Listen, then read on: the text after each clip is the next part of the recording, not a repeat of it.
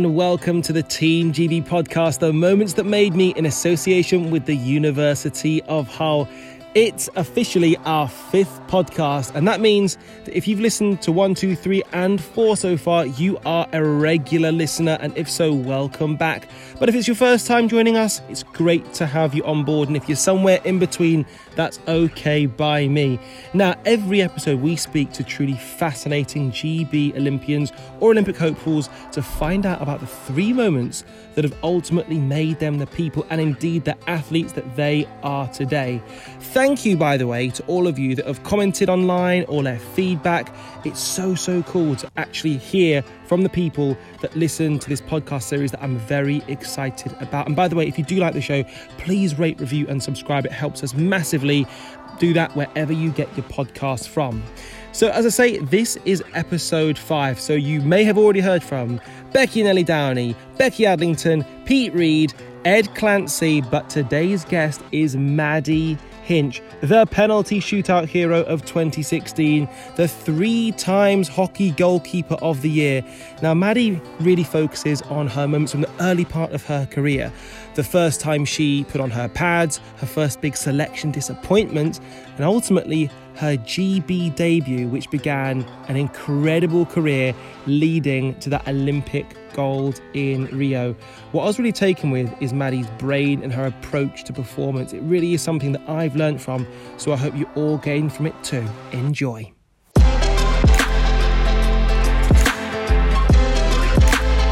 Well, I'm genuinely delighted to be joined by the European champion and the reigning Rio 2016 hockey gold medalist, Maddie Hinch. How are you? I'm good, thank you. How are you? Yeah, very, very well. How's lockdown treating you? Yeah, do you know what? I'm I'm actually quite enjoying it. Train, crack on with things, you know, get involved with housework, walk my dog more often than not. Um, yeah, I'm just really appreciating having that time. I think that's that's what I'm enjoying the most. Have you had a chance to kind of reflect on your career? Yeah, definitely. Um, I mean, if, I, I always say to people, if you were to ask me where I'd be now, I would I would not believe them. Like it has gone above and beyond anything I ever imagined. Um, it's certainly not over yet. I still got a little bit left in the tank, um, but it's been a hell of a journey, really, like a real roller coaster ride. So uh, very grateful to have those experiences. That's for sure. Well, we're going to parenthesize that roller coaster ride into five succinct questions to find out how well you know Maddie Hinch. Are you up for it? Yeah, yeah, let's go. okay, I think you're going to do all right. Question number one How many international caps for both Great Britain and England do you currently have? You know what? I definitely know the answer to this because I really hope I get one more. So it's 149 um, and really hoping we can get out of this lockdown so I can try and go get my 150. Question number two. So one of one so far. What year did you make your England debut? England debut is 2008. Bang on, yes. It's, this is a very sports specific one. So I hope you're up to date on your strength and conditioning. How many Instagram followers do you have to the nearest 100? 50,000 point. Oh, God. Seven? Oh, Seven you or know what? You know what? I'm gonna give it is 0.8. But Is the it? nearest Oh. hundred, you're within hundred. You're within hundred. That's fine. Yeah. Um, question four: How many penalties did you save in the Rio final? Okay, let me think. uh, four. Yeah, four. Correct. And finally, do you remember how many goals you conceded throughout Rio 2016? Oh my goodness, you've thrown a spanner in there. I actually don't know the answer to that. Um, if I had to guess, I would say seven or eight. If you had to pull the trigger on one, what would it be? Seven? Eight. Oh, it's, it was like the 50.7 or the 50.8. God damn it. Okay, eight. I obviously forgot that number eight. Out of interest, do you ever look back? Do you look back more at the things you've done really well at, or things that perhaps haven't quite gone your way? um, more often than not, I look back at the, the goals, to be honest, um, and the bits that go wrong. I think the thing with Rio, I haven't, it's just such a like, a positive memory. The part of me doesn't really want to see what went wrong. Um, so I haven't really looked back into that in detail because obviously the final just dominated uh, that memory so much. But in normal day to day, for me, I, I- absolutely, I reflect more on the things that go wrong. Because for me, when it goes wrong, you have a chance to learn a little bit more. So that's why I do it. the reason I'm really fascinated to talk to you is to find out about the moments that have made you who you are and have got you where you've got to. Yeah. And so, with that in mind, what's your very first moment that you feel made Maddie Hinch? Um, okay, so for me, I think I remember so vividly the day that I got put in the pads. And I say put in the pads because it was very much kind of a forceful uh, encouragement from my new school. I'd actually joined the school in the summer term, so I was really the new kid. Um, and obviously hockey popped up and it was like, oh, Maddie, um, you were really great in rounders. We reckon you'll suit the role of a goalkeeper perfectly. I reckon, I still think it was purely because I was the new kid and back then no one wanted to be the goalie. Um, so it's like, oh, you can do it. Anyways, so I handed this ginormous bag that did not smell great at all. And I'm putting on all this kit. Um, and I'm like waddling out the change room. And I just remember like all my schoolmates like starting to laugh at me and be like, oh, you got that funny position. And I was like, oh, great. so then waddling out to the pitch. And bearing in mind, I used to be like a little footballer and I was like in the midfield and I, I wanted to be like in the thick of the action. So for me, this seemed like way so far away from what I normally like. Anyway, so I agreed to give it a go, and um, yeah, I haven't looked looked back. I just I just found it like just such a unique position, and I think what I've really enjoyed is how you can have such a major role either way. So it's kind of that life on the edge position that I enjoy so much, and you have to learn to enjoy it because it is brutal at times but you can literally one action like change the momentum of a game or um, and i just don't think you can replicate that save big save moment in any other position. And i think it's that that i agree to love. So i just yeah from the day i put the pads on i think it just felt like a second skin to me and that's why that first memory um, sticks with me so well because obviously it's such an important one and i haven't obviously looked back since. How do you feel now when you put pads on? Because i imagine if you're a boxer let's say you put gloves on there's yeah. an element of it might be different if it's an actual fight versus training. But how do you actually feel? Because there's an element of it being quite gladiatorial in that you are mm-hmm. in the danger area. It is actually high risk what you do but yet yeah. you're a part of a team and it's ultimately a game. Part of me also is being honest i always say to people god i can't wait to retire and burn this bag. Like it's like, like maybe not the retiring bit but the burning bag bit is definitely true. Um so it's just it is an annoying amount of kit but like i said before it's such a unique position and i think it's it is odd. It is a bit of an odd position. I think people always say the goalie's got to be a little bit odd. Am i a little bit odd? I think i like to do things a little bit differently and i think that's what suits the role and i think you know who chooses to stand and get balls smashed at them uh, for a living me. Um, so, you know, you've got to learn to enjoy. And I think every time I put my kit on, it's just another chance to kind of get that feeling that I kind of strive for every day, those like big save moments. Um, and they are so rare that I still to this day, I don't know how many times I put the kit on. That'd be quite an interesting fact. We always talk about it as a goalie group. Do you reckon this is like our one million, millionth time? um, but, uh, you know, every time it's great. And, and I, I enjoy it when I'm in the pads, but to say I rock up every day and look forward to that would be me lying. Like it's it just doesn't exist. Like as an athlete, you always have times where you just like, you know, especially in the towards the end of your career when you have done it so many times. Um, but I love the position. I love playing. I've had times in my career when I've had to step back. I had a recent break, um, yes. and I had to uh, kind of reassess why I was doing it because I got, got a bit tired and kind of lost my way. Um, and straight away after a bit of time off, you know, I just missed it. I missed that excitement. I missed the pressure. Um, and yeah, now putting my kit on every day is certainly uh, not a chore for me, that's for sure. That kind of brings us on to the second moment that made you, which is actually quite a difficult one we'd been out in Germany. We were a few months away from the Junior World Cup, which is essentially the pinnacle of a uh, of your junior career. It's the one you want to play in, and you almost feel you have to play in to then be considered for the seniors.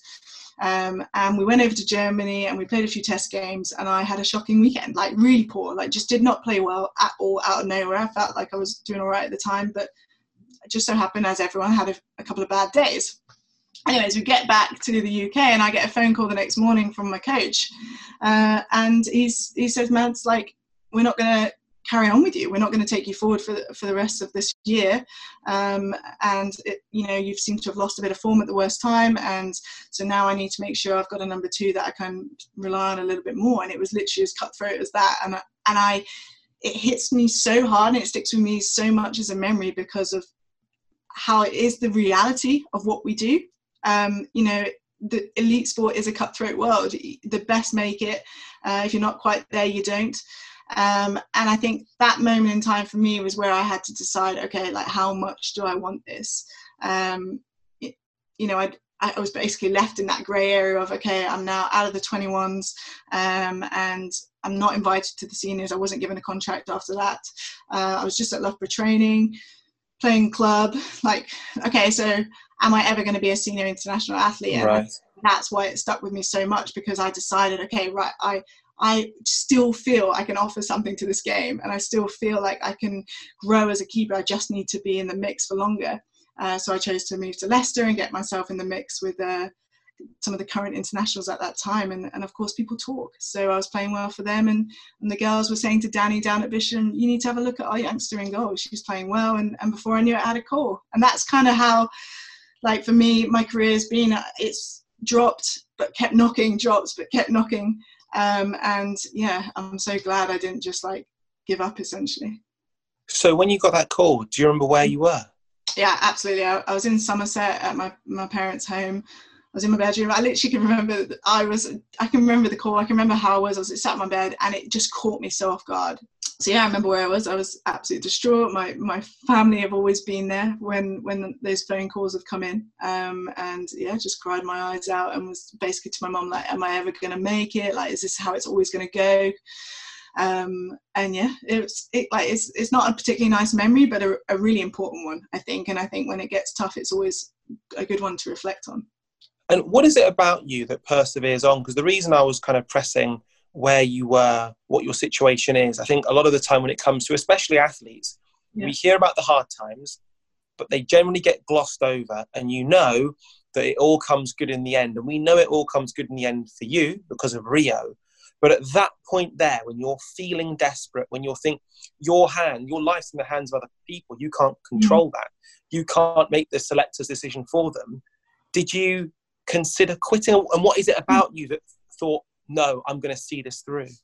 I guess I'm just really stubborn. I think I, I am a stubborn person, and I think I think I think what's really important, and I guess for any athlete that kind of really makes it to the top, is that element of self belief. And I guess, despite the amount of kind of spanners that were thrown at me along my journey, I always had this like, and it's not an arrogance, but it's a belief that I could achieve and that I was capable of doing that and I had something to offer. And I, and I guess I never really doubted my abilities despite what everyone was telling me or you know you're too inconsistent and you're too short you're too small i had all that from the beginning you're never going to make it because you're not tall enough and big enough and all this um, it for me that didn't matter because i always had this like inner drive that i was meant to do this and i kind of felt that the hockey pitch was where I belonged. It's sound as cheesy as that sounds. That's literally how I felt.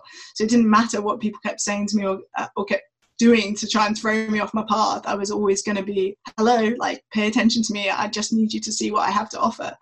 Um, and that's why I knew, like, okay, right, if I change what I'm doing here and get myself kind of noticed again, then you never know. Like if I can get the head coach to, to see what I offer, he might like my style of goalkeeping. He might see some potential in me going forward, and, and then I can learn. Because again, it's about getting a good goalkeeper coach, you know, on board and, and someone who sees your strengths. So he sees that I'm dynamic, sees that I'm quick. Yes, that causes me to be a bit up and down, but how do we get Maddie to now like balance that out really? And, and I just needed to get in the mix at Bisham and be, you know, around the best coaches in the world uh, to find a to actually find my true potential. And yeah, so I guess the stubbornness of the more you kind of knock me down, the stronger I got really. And I again, and like I say, if I hadn't had that career or I just kept getting picked and it was all a bit easy, would I be here now? Like with the career I've had? No, I don't think I would have because it's just made me way more resilient. So yes, I don't necessarily have the drops up and down at the minute, touch wood, but it's still tough out there. Like you still have so many knocks in so many different ways and that I have got, I reckon, a lot of resilience from from my junior kind of experiences, really growing up. And it was as a result of that tenacity that the next moment that makes you comes in. I was on trial. I finally got kind of uh, noticed uh, at, uh, at, Leicester, and, and I remember the phone call, Maddie, um, Danny wants you to come down to Bisham for some trials and, and, and see what you're about. And I was like, okay, great, like, right, I'm in. So um, I was on trial for about six months, and what I was trying to do was get myself a contract. Um, bearing in mind there was currently five goalies down there on contracts, like a lot. Yeah. Wow. So it was a bit of a tough ask, and did I truly believe I could get one? I don't know. But for me, okay, I'm in the mix. I've got another chance to kind of get my name out there. Um, and yeah, trialing for six months, I was trialing really well, playing really well, um, like a little bit fearless, I guess, probably because I felt it was maybe too soon or I was too young looking at the other goalies. Like the number one was 11 years older than me. She'd been to Beijing. Like it almost felt like too far. So I was probably playing with a really relaxed, not too much pressure. And anyways, I remember we were at Bisham and um, we were playing Germany in a test series, a team full of stars that I'd watched at the Beijing games. Um, and uh, I was kind of just sat in the meeting room thinking like that when they announced the team that I was just going to be on the side watching again, no worries. But like the team came up on the on the board and my name was on the, the top, and I was like, eh, that must be a typo. like that can't be right. But anyways, it was, and it was like Danny got me up. It's like Maddie, this will be your Great Britain debut. Um, all the best. You've been training well. Just go out there and keep doing what you're doing. And I was like, like I don't particularly remember that the the feelings I had at that moment. I don't remember being scared or like feeling I wasn't ready. I, if anything, that kind of that's probably why because I was so relaxed and. Um, yeah, we went in, played played Germany. I was massively under the pump. Like we were, they were peppering our goal. So I was busy, and in some ways that suits you. I think as a keeper, sometimes if you get a couple of early saves in, you can really get in the flow of the game. And I guess like the Germans being on top for that first half helped. And I was playing well. Um, I actually saw the clips for that that game just the other day when we were putting a webinar together, and my goodness, it still made me smile.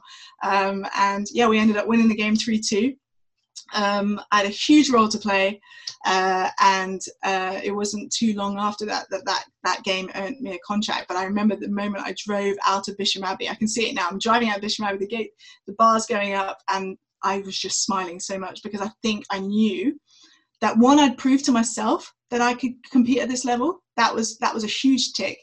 But I knew I'd proven to everyone else around me that I'm ready to be taken seriously, and that for me was yeah, the moment that I knew I really belonged here and that this was kind of what I was going to do, and I knew I'd done enough to get a contract. And yeah, it wasn't too long after that that I that I did, and and yeah, that was that's why that's such a big memory for me.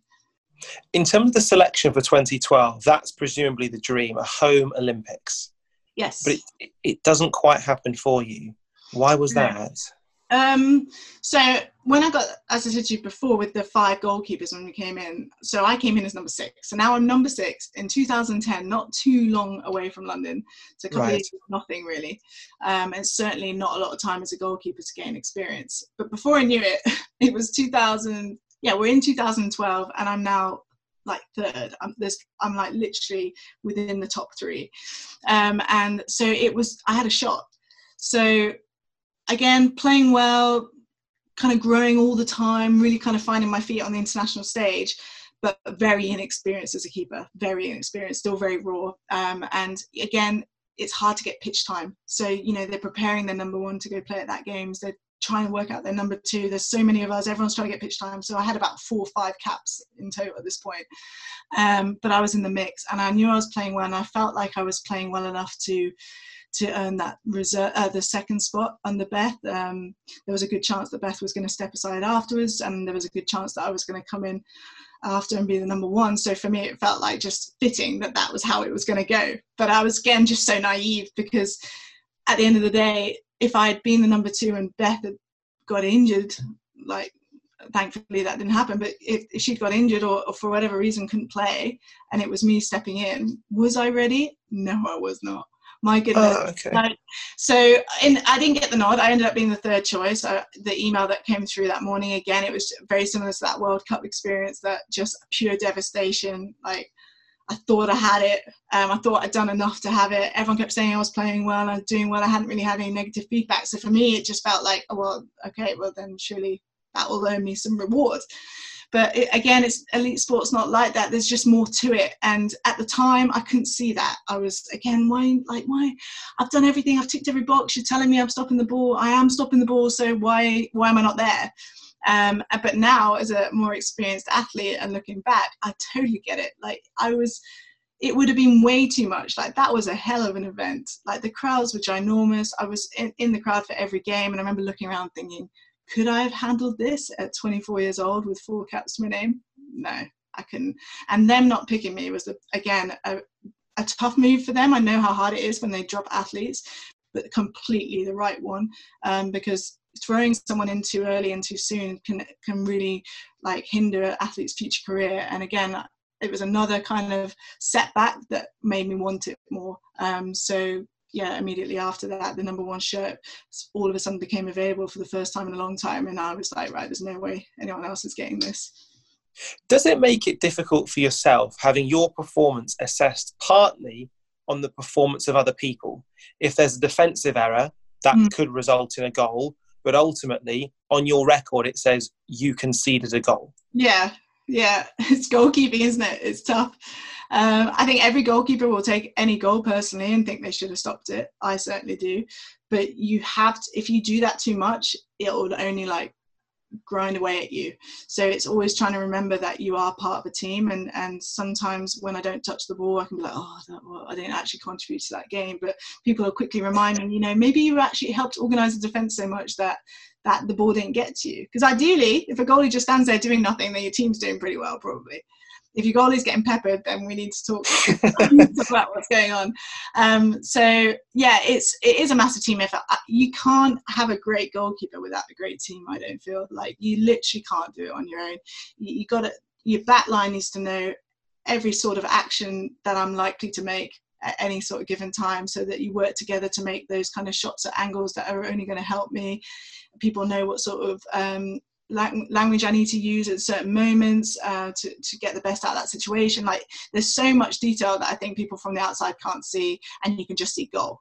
Um, but in the moment, if unless you see it through our eyes and maybe what happened in the build-up, um, then you can understand it a little bit more. It's like when someone, it's like when a goalkeeper gets megged, everyone's like, oh, like, what are you doing? It's like, do you know how hard it is to, to stop a shot straight down the middle? It's really hard. Um, so yeah, I think it's that's the real life of a goalkeeper, isn't it? It's brutal, but for every one of those moments, when the day you make a save that like literally wins a game or changes the momentum of a game, then yeah, it's worth all the all the rubbish stuff. That's for sure. If I'm playing in defence and you're in goal, I'm hearing you now, and you're measured, you're calm, you're relaxed, you're affable, you're pleasant. What would you be like if I was playing defence and perhaps I wasn't performing as you would have liked? um, I know. God, if any of my teammates listen to this, I'm like, no, you're not like that. Like, I'm quite harsh. I think I'm quite tough. I'm quite, and I think that's come with experience. I think as a younger keeper, I probably was like pretty quiet. Um, you know, my difference now in comparison to like Rio, uh, the role I have is very different. Like my backline in front of me was Krista Cullen, Kate Walsh. Like the amount of caps they had. Right. Me, I just saw it as yeah, I, I would organise them and I'd tell them where attackers were and, and I'd give that sort of instruction and set things up. But I don't think I just trusted that they kind of knew what they were doing. Whereas now, like I've got a very young line back line in front of me, so my role is kind of very different. Um, but I think if a and that's what I've had to learn, I guess, is is also to I can't just be like, what the hell was that? Like, what are you doing? Like, it's all part of the learning, and it's that fine balance between an athlete recognizing that that's just not good enough to they need to now instead of me just berating them learn something from that. And i think that's right. just a role you come into as a leader that you know you, you you're teaching them what you know um, and you're only trying to help them get better because if they get better i get better. That's essentially it. And we all get better as a team. Um, so yeah I'm, I'm tough and in the, i am fiery definitely a fiery person.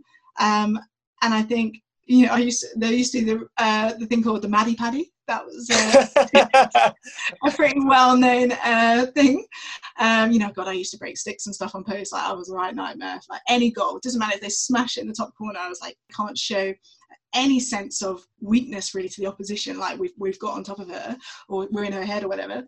It's that I've got to I've got to give off a sense of calmness to the guys. Like, you know what, guys, they've scored. Yeah, it's okay. We'll regroup.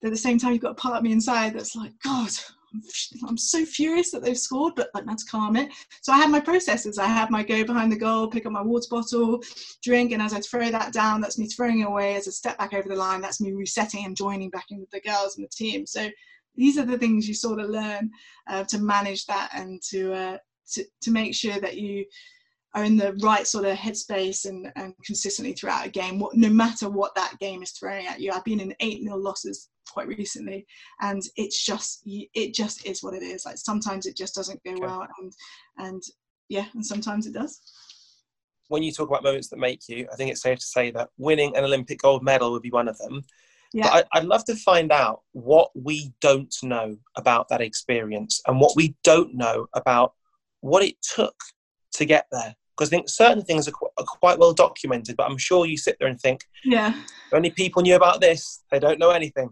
I think I think a lot of people still don't really understand the journey. I've, I've dipped into it a little bit at the time, but that medal, that gold medal, reflected just so much more than that that two three weeks that we were there. It was literally part of, and for me, it was part of a much shorter experience than my my captain Kate and Helen and those guys that had you know not qualified for games in the past.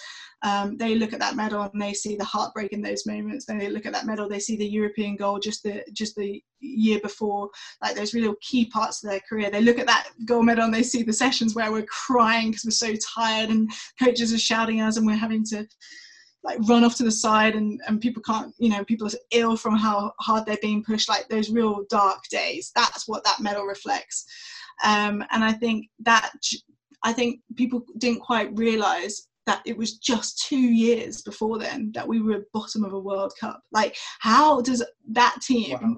two years later win a European gold and an Olympic gold? Like, that's the journey. That's the that's the unknown side. I think that it almost the gold medal overshadows a little bit the the real dark moments and, and like i said if we hadn't gone through that experience at the world cup would we have won gold mm, I don't know. I think that made us. I think it made us reassess. It made us have those incredibly difficult conversations with each other. It made us be honest to one another and and and like say, guys, we got we gotta we gotta get on things sorted here. Like if we don't, we're gonna find ourselves constantly in fifth, sixth places. Like who who wants to do this every day and and have that as, as our lives? Like we are striving for gold. We're saying we do it. So how are we getting there? Um, and I think it is that that journey that I think people forget um, and it was a reflection of, I guess, how much of a team we were.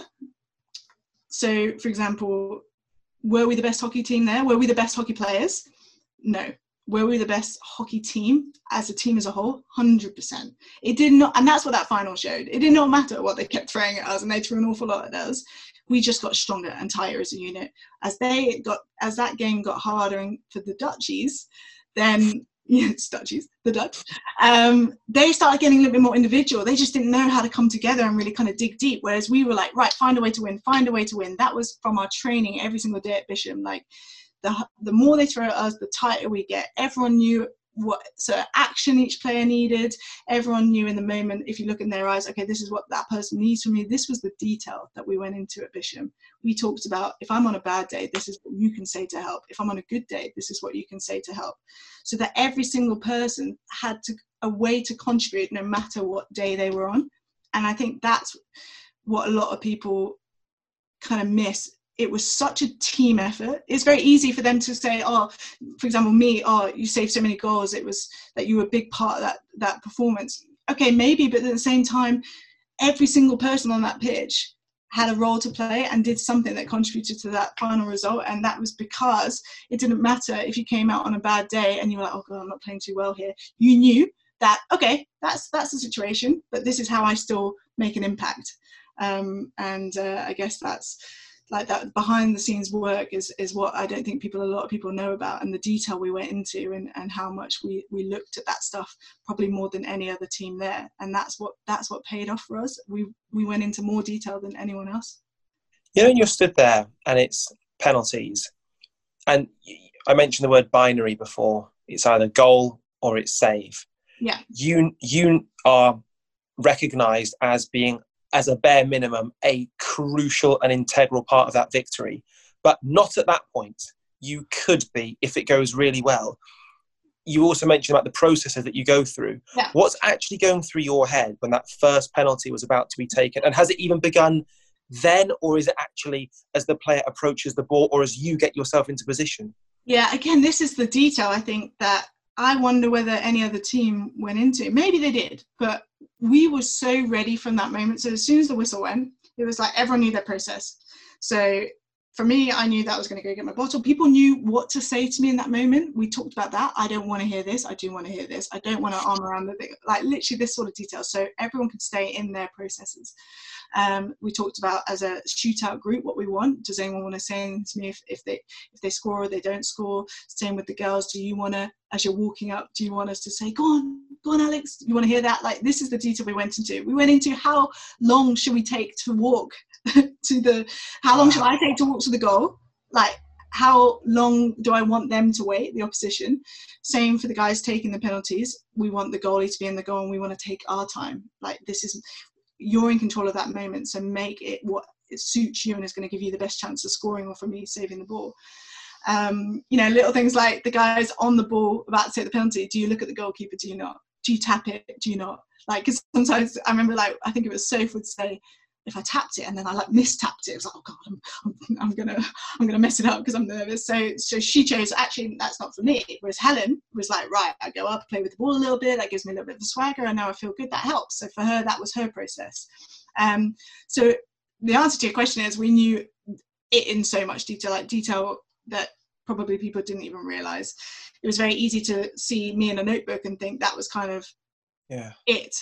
But I, yeah, my the moment the whistle went, my walk to the goal, to change my stick. I get a different stick for shootouts. Change my stick. The, the walk back to the girls. I didn't join the huddle bit as as a whole team as they were announcing who was taking the shootouts. I kind of kept myself to myself and and I was chilled. I don't know what it was. I think the game, the, it'd been a good game. Like I'd been really involved, so I felt really in the match. Whereas I think the Dutch goalkeeper hadn't had that many touches of the ball, so she probably didn't feel quite so in it. However, she did very well in the shootout as well. But for me, I, I'd done we'd done so many. I'd done it so many times at Bisham that it was a bit like I'm ready. Like I'd done. There was no more boxes I could have ticked at that moment. Same for the guys taking them. We'd done everything we could have done to give ourselves the best chance to win that shootout. So there was no fear. That's the difference. Whereas if you go into something a little bit unprepared, you're a bit, oh, could I have done a bit more work there? And I remember thinking to myself, I can't remember what it was, but could you imagine if the Olympic final went to a shootout and I just hadn't done my homework? Like, whoa, that would be that would be hard to handle. And there we were, like in the Olympic final. So I'd done so much homework on the on the opposition. I knew who was going to take it. I knew what they were going to do. I don't particularly remember anything that I was thinking. I've seen footage of me. I look quite relaxed. I probably felt relaxed, and I just felt ready. And that's a really nice headspace to be in as an athlete. If you just think, do you know what? I'm as prepared as I can be. Let's just give it a go. Like if we'd lost it, we'd have lost it. Would I have had any regrets? Absolutely not, because it was certainly not through lack of preparation. What's going to be really interesting is Tokyo's all changed. You came into Rio and you were not expected to win. I think it's safe to say. Yeah. Now you're the defending Olympic champions, but a lot has changed for the team. Yeah. So does that mean a different approach for the entire team, and I, and I guess a different role for yourself in terms of experience level now? Yeah this this is the challenge. Like i remember danny basically said it to us the next day and we were like oh god danny like can we have like 24 hours to enjoy this? He was like guys it's now winning after winning. And he's right. Like that is a real tough place to be. Like it's quite it's not easy but it's a little bit easier to certainly be like quietly getting on behind like no one really paying attention because you don't think they're going to win or um, and that's kind of where we were at. We were what sixth seventh in the world at the time. We um, we hadn't done too great in the tournament just beforehand. But that kind of allowed us to quietly get on with our business without much attention, which probably helped. Now you go in as reigning Olympic champions, you basically have a target on your back. Everyone wants to beat you, whether even we're playing at the Olympics or at a test match. The difference now is already noticeable. Like if you're the Olympic champions, people want to beat you more than ever. Um, and this is the sort of discussions we've had to have as a team because we've got a lot of youngsters who are coming in you know, with that already on their shoulders. And that's tough because they've not had the processes to be understanding that yet. But at the same time, they are part of that now. So we've had to work out as a group how we enjoy i guess that that uh, unbelievable title that we get to carry at, the, at this moment in time like olympic champions like, people would give their arm to say that for a day like i'm a current olympic champion or i'm part of the olympic, current olympic champion team you cannot not enjoy having that and I, and I guess at the, the very beginning i think post rio we probably uh, handled that wrong i'd say i think we i certainly did as an athlete i, I felt i had to relive that that tournament all over again and, and produce that final performance every single time I played. And I'd kind right. of gone out of my like my little space that I'm normally in where it's kind of just me and the ball. Like that's it. And instead I was like, I've got to stop the ball because so that's how people now deem it to be. And, and there was a lot more eyes on it. It's the same from a team perspective. Like if we didn't win, there was a lot more people with an opinion about it. Um, and I think as a group, we definitely will admit we've not handled it well at the beginning, but I think it's those conversations as senior athletes to junior athletes that it's like, guys, we have to enjoy that we have this privilege to, to be this the current Olympic champions right now and, and part of that squad and and enjoy the fact that people are challenging us more than ever. You know, put that into the way we play, put that into the way we carry ourselves. Like, like, like put your shoulders back. Yeah, we are. So you, we're going to be hard to beat, and we'll show you why. And and it it takes a bit of time to get there, definitely. Um, and I think that's how we have to approach Tokyo. We can't go in with a fear that like everyone wants to beat us. Great, like let's let's let's accept that challenge and see how we get on. And and and yeah, what will be will be. It is a different approach. Uh, it is probably tougher, but again, it, be grateful for the fact that we have that and we could go and get it again and, and be excited at that possibility. What's really nice is when you were talking about Rio I yeah. mentioned that you weren't describing the emotion, you were describing the process. Yeah. Whereas when you're talking about Tokyo, your eyes light up. You're actually excited yeah. by the prospect to get back at it again. Hundred percent. Like, why would gosh, competing in the Olympic Games alone without even the medals is just so special. To be an Olympian and part of Team GB is just something that you, you, you, never take for granted. So for me, like, it's always. I guess it goes back to me as a bit of a process person. It is a process for me right now. I wanna, I wanna get selected, um, and I want to play well. Like I want to individually know that I've done everything I can to be best prepared to be there and and contribute to that team's performance. Um, and then it's almost like it's almost like the goal, of course, is to defend our title and come home with a with another gold medal. Absolutely, it's one game at a time. Like each game is, is, is part of the process. We tap that game, then we then we part that, learn from it, next one, rather than thinking already about the final, thinking about potentially yes. not being in. It, you can lose your way in your focus. It's one game at a time, and that was exactly the process that we had for Rio, and it was a, a great process to have. So that's the process we're now trying to implement into this group. Um, and so for me, it's the same as an individual athlete. Want to get selected, want to play well, want to contribute, want to win the first game, get you know things like that. So uh, yeah, it's kind of there. I'm excited. Um, but it, now it's so far away. It feels so far away. So I'm having to yeah. be like, okay, the process. We've got to start again. What's the journey mm-hmm. now between now and Tokyo, and how do I make sure that I do arrive excited and, and ready? What's lovely is I knew when I spoke to you, I knew it would be amazing to find out about becoming an Olympic champion. But knowing that you mm-hmm. took a while out of the sport, I was curious to know what your attitude to it is now. But yet you actually seem as enthused as you ever were.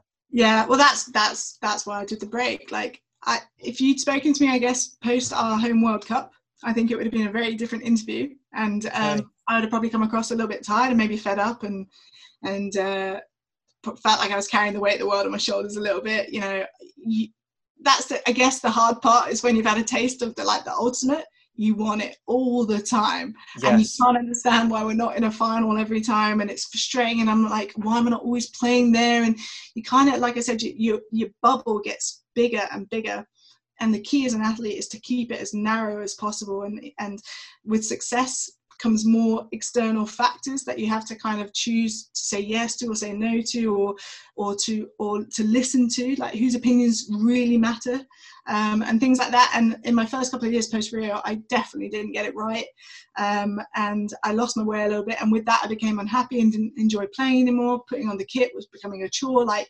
no one can play well if that's the sort of headspace you're in. And i just knew i had to change something up um, so I chose to step step away, which is incredibly hard because then I'm handing the shirt for the first time. Right. I worked so hard to to to have be mine at that stage. but I wouldn't have had it much longer if I just decided to hang around. I, I'm almost certain of that. I was definitely on the heading in the wrong direction, and having that time to step away from the team and and from actually I'd moved to Holland, so I stepped away completely. Like didn't want to hear about what was going on. Didn't really watch any of the any of their games. Then made me, I guess, work out, like I said before, my why. Like, why am I doing this? Why do I want to do this? What's my goal? Um, and what it took me some time to get there, definitely, but I suddenly just missed it. Like I miss playing. You when you love what you do, and again, it sounds quite cheesy and people hear it all the time, but if you can remember that you're doing it because you love the game and you love the sport. And that's why as a 13 year old kid i put the pads on and and have done ever since. Then um, then you play with a smile on your face and and you can enjoy what you do. And i think that's easier said than done. So i've had to learn now those factors are still there and there's still the attention and there's still the pressure. But how do i be aware of it but park it and and get myself back in a headspace that every day i can be like i love to play this game um, and there's and that's why i'm here and that's why i'm going to training every day and that's why i get in the gym and horrible Wattbike sessions because i love it and i want to be on the pitch as much as i can and, and that's why my final question i suppose would be about sacrifices because making a decision to totally focus yourself on one endeavor, mm-hmm. I imagine takes its toll on family, friends, relationships, things yeah. of that nature. It, yeah. Is that something you feel that you, you've had to make? I I really don't like the word sacrifice because I generally think it's just a choice that I've made. Um, all the choices that I've made, I don't regret any of them, even the ones that I got wrong. Like in that moment, I, I, you got to trust what you believe is right. Um, yes, there are things I've missed out on for a long, long time, and the stuff that when I hang up the pads, I look forward to be able to investing time in. But my goodness, what we do for a living is just so. I'm so lucky to do this for a living, um, and you've got it on the days where I'm like, oh, I quickly try and bring myself back to like how lucky I am and also how short a life this is. Like it, right. you don't get to do this for very long.